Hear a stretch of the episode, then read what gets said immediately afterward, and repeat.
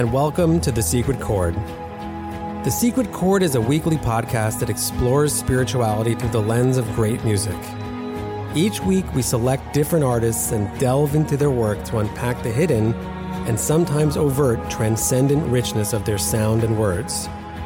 And without further ado, please enjoy this podcast. Hi, folks, and welcome to episode 46 of the Secret Chord podcast.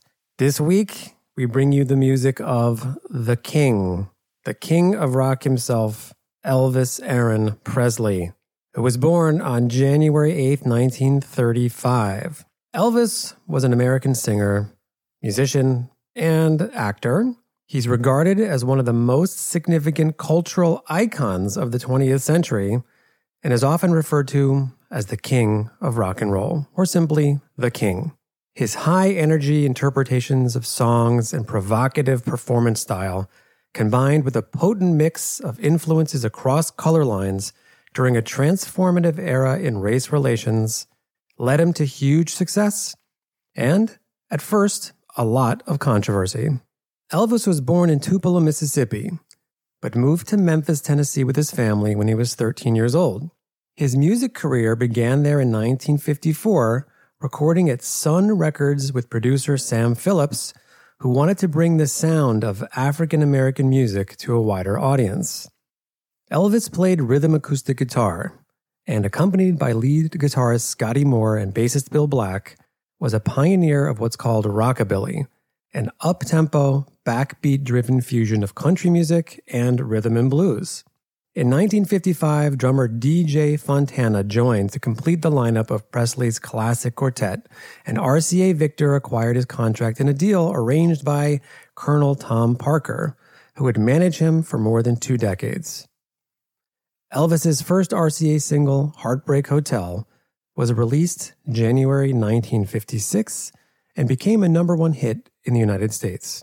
With a series of successful network television appearances and chart topping records, he became the leading figure of the newly popular sound of rock and roll. Elvis is the best selling solo music artist of all time and was commercially successful in many genres including pop, country, R&B, adult contemporary, and gospel.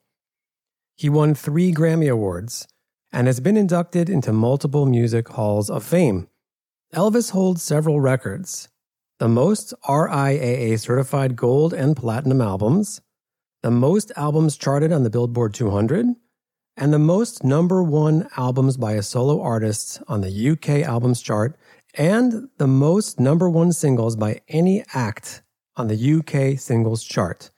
In 2018, he was posthumously awarded the Presidential Medal of Freedom. Today, all of our selections come from his album, How Great Thou Art, which is his ninth studio album released by RCA Victor in mono and stereo February 1967. It was certified gold in 1968, platinum and double platinum in 1992, and triple platinum in 2010. The title song won the 1967 Grammy Award for Best Sacred Performance. Let's hear a selection from that album now. The song is called Where Could I Go But to the Lord, and it was written in 1940 by a guy named J.B. Coats, a songwriter from Jones County, Mississippi. The inspiration for the song came when some years earlier, when Mr. Coats was at the bedside of one of his dying neighbors, an African American gentleman named Joe Keys. Being a preacher, Mr. Coats had asked Mr. Keys if he knew where he would go to spend the rest of eternity when he did. Mr. Keys simply replied, where could I go but to the Lord? Let's hear that song now. This is Where Could I Go But to the Lord by the great Elvis Presley.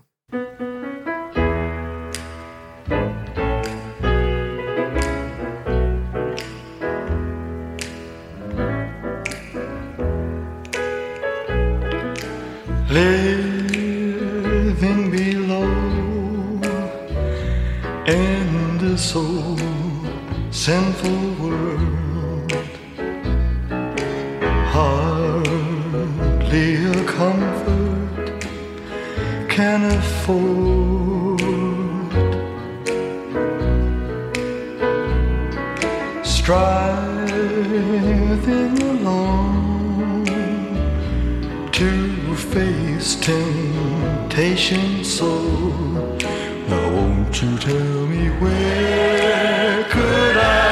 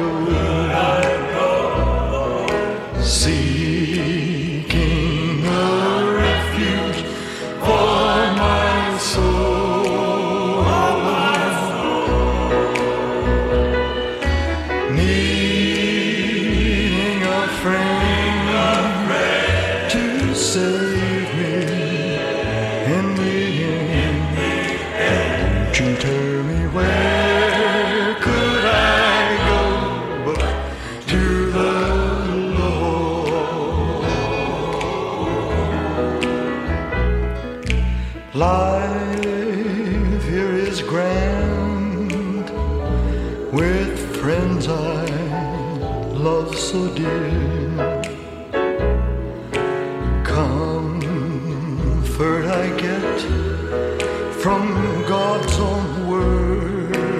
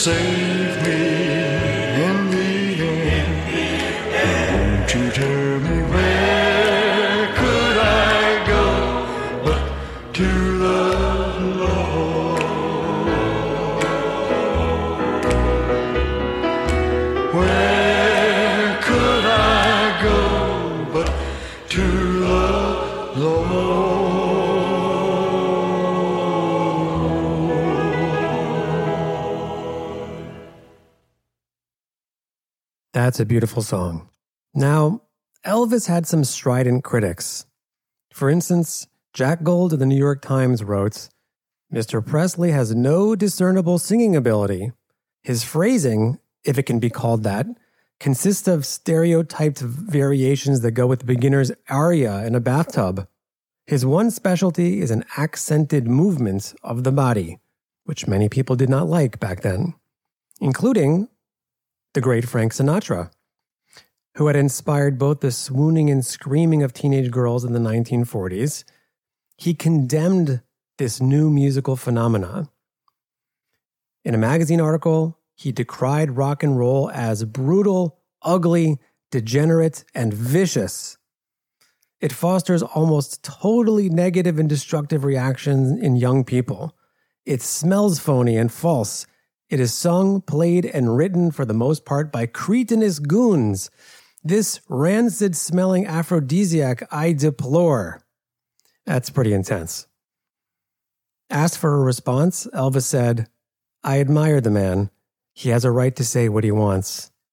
He's a great success and a fine actor, but I think he shouldn't have said it. Classic. Love that response. As a teenager, Elvis's musical interests were wide ranging, and he was deeply informed about both white and African American musical idioms. Though he never had any formal training, he had a remarkable memory, and his musical knowledge was already considerable by the time he made his first professional recordings in 1954 when he was 19. When his future collaborators Jerry Leiber and Mike Stoller met him about two years later, they were astonished at his encyclopedic understanding of the blues. And, as Stoller put it, he certainly knew a lot more than we did about country music and gospel music. At a press conference the following year, he proudly declared, I know practically every religious song that's ever been written. And in this tune, he sang, Living below in this old sinful world, hardly a comfort can afford, striving alone to face temptation. So now won't you tell me, where could I go but to the Lord? I really like the simplicity of many gospel songs. They are often refreshingly free of the tortured intellectual analysis that accompanies much spiritual investigation. For the record, I certainly think rigorous exploration is also very important. But simple faith is a beautiful thing, and simplicity itself is a beautiful thing. The patriarch Jacob from the book of Genesis was described as a simple man who dwelled in tents. He was also considered the greatest of the patriarchs and a spiritual giant. When you know something very clearly, it's simple to you. In science, this is called elegant. And the more elegant to a formula or equation, the more compelling and accurate it is considered. In addition to his diverse musical interests, Elvis, like many musicians, was a spiritual seeker. He delved into numerology, the science of numbers. It intrigued him, for example, that seven shows up so frequently in religious symbolism. He became fascinated by the Greek philosopher Pythagoras, who had founded a university based on the esoteric aspects of mathematics. He also became fascinated by esoteric meanings in his own name. Elvis was such an exotic name. Where did it come from? With the help of his spiritual advisor, Larry Geller, he found that El traced back to ancient times. A cross cultural phenome that conveyed the meaning of light or shining and was used in Hebrew, for instance, to connote God. The discovery of a connection with Hebrew held deep significance for Elvis for reasons he wouldn't divulge to Geller or anyone else until the year of his death. He began to wear a chai pendant, the Jewish symbol for life, in addition to his customary cross. He also made a spiritual connection with Deborah Walley, his co star in a film called Spin Out, filmed and released in 1966. I am not a man, he told her. I am not a woman. I am a soul, a spirit, a force. I have no interest in anything of this world. I want to live in another dimension entirely. Does that sound like something Elvis said? It's wild. It's also pretty deep. There was a Talmudic sage named Ben Azzai who achieved enormous insight into the spiritual dimension. It's recorded that he, quote unquote, gazed and died. This wasn't a punishment. Rather, he was so enthralled at what he came to understand there that he just didn't want to leave. All of us crave this kind of understanding. We recognize that the world is a deeply confusing and often unsettling place and we long to understand it better and to understand our roles here. This is a basic human need, and the next tune deals with just that the process of coming to understand things better and better. Let's hear that tune now. This is By and By by the great Elvis.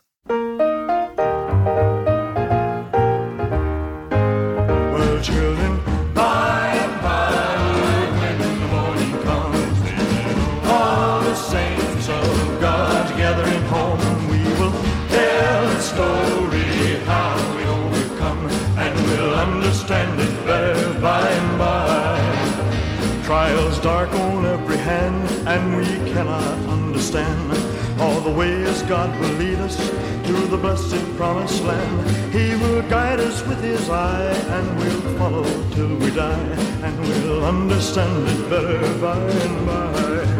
Well, children,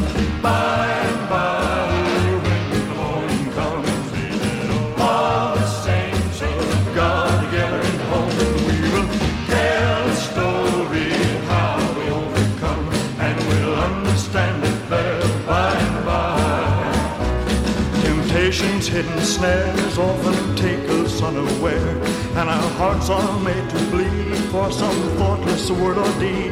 And we wonder why the test when we try to do our best, but we'll understand it better by and by.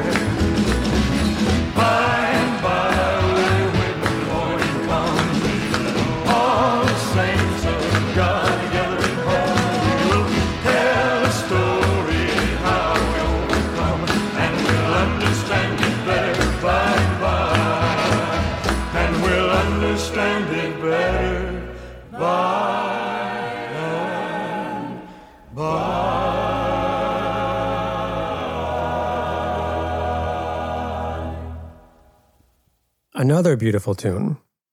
You know, despite his many critics, many also thought that Elvis had a fantastic voice and style, and not one that was just suitable for pop music. One noted on Don't Be Cruel, Elvis slides into a hmm that marks the transition between the first two verses. He shows how masterful his relaxed style really is. Another describes the vocal performance on Can't Help Falling in Love as one of gentle insistence and delicacy of phrasing, with the line, Shall I stay, pronounced as if the words are as fragile as crystal. Yet another attempts to pinpoint something. The warmth of his voice, his controlled use of vibrato technique and natural falsetto range, the subtlety and deeply felt conviction of his singing were all qualities recognizably belonging to his talent, but just as recognizably not to be achieved without sustained dedication and effort. And those who were there at the recording sessions realized that something extraordinary was going on. When Elvis sang the title track, How Great Thou Art, Jerry Schilling was stunned. He said, When we got to the dramatic finish of the song, there was a strange hush in the room. Nobody wanted to break the spell. I've been in a lot of recording studios since my time with Elvis, but I've never seen a performer undergo the kind of physical transition he did during that recording. He got to the end of the take and he was white as a ghost, thoroughly exhausted and in a kind of trance. Okay, now let's move on to today's feature off the same album, this is a song called You'll Never Walk Alone, once again by the great Elvis Presley.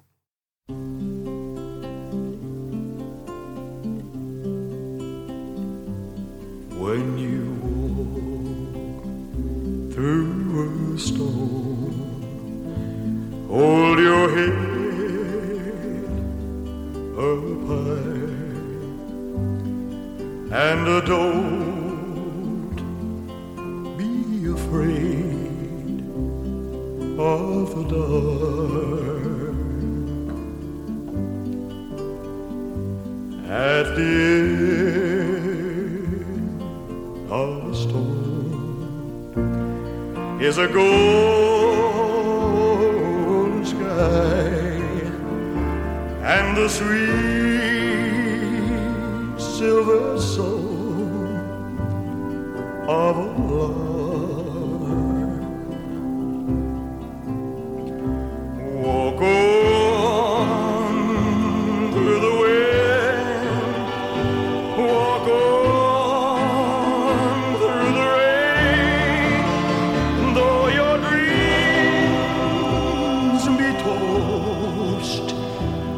and blow.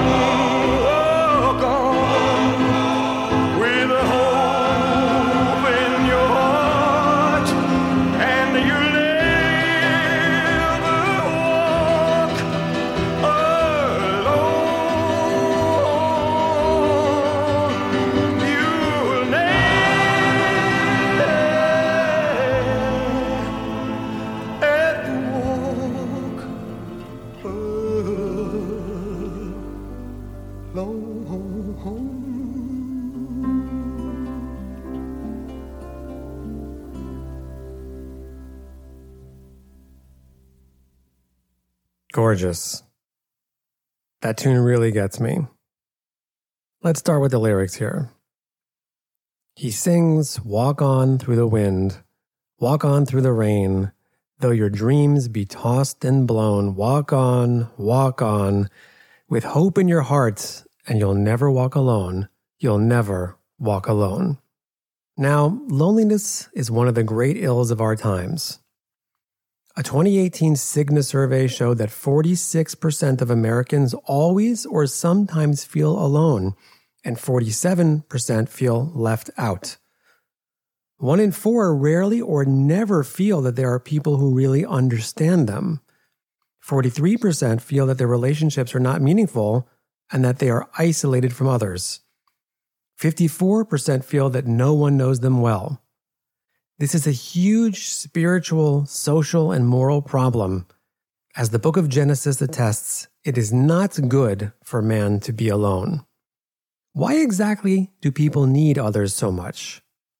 From an evolutionary perspective, wouldn't it have been much better for people to be able to function successfully and happily without others most of the time, especially after childbearing age?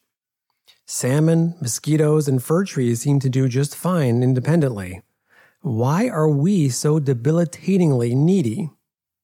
It's a big topic, but for now, let's just suggest that all souls are looking to exist in that higher dimension Elvis mentioned.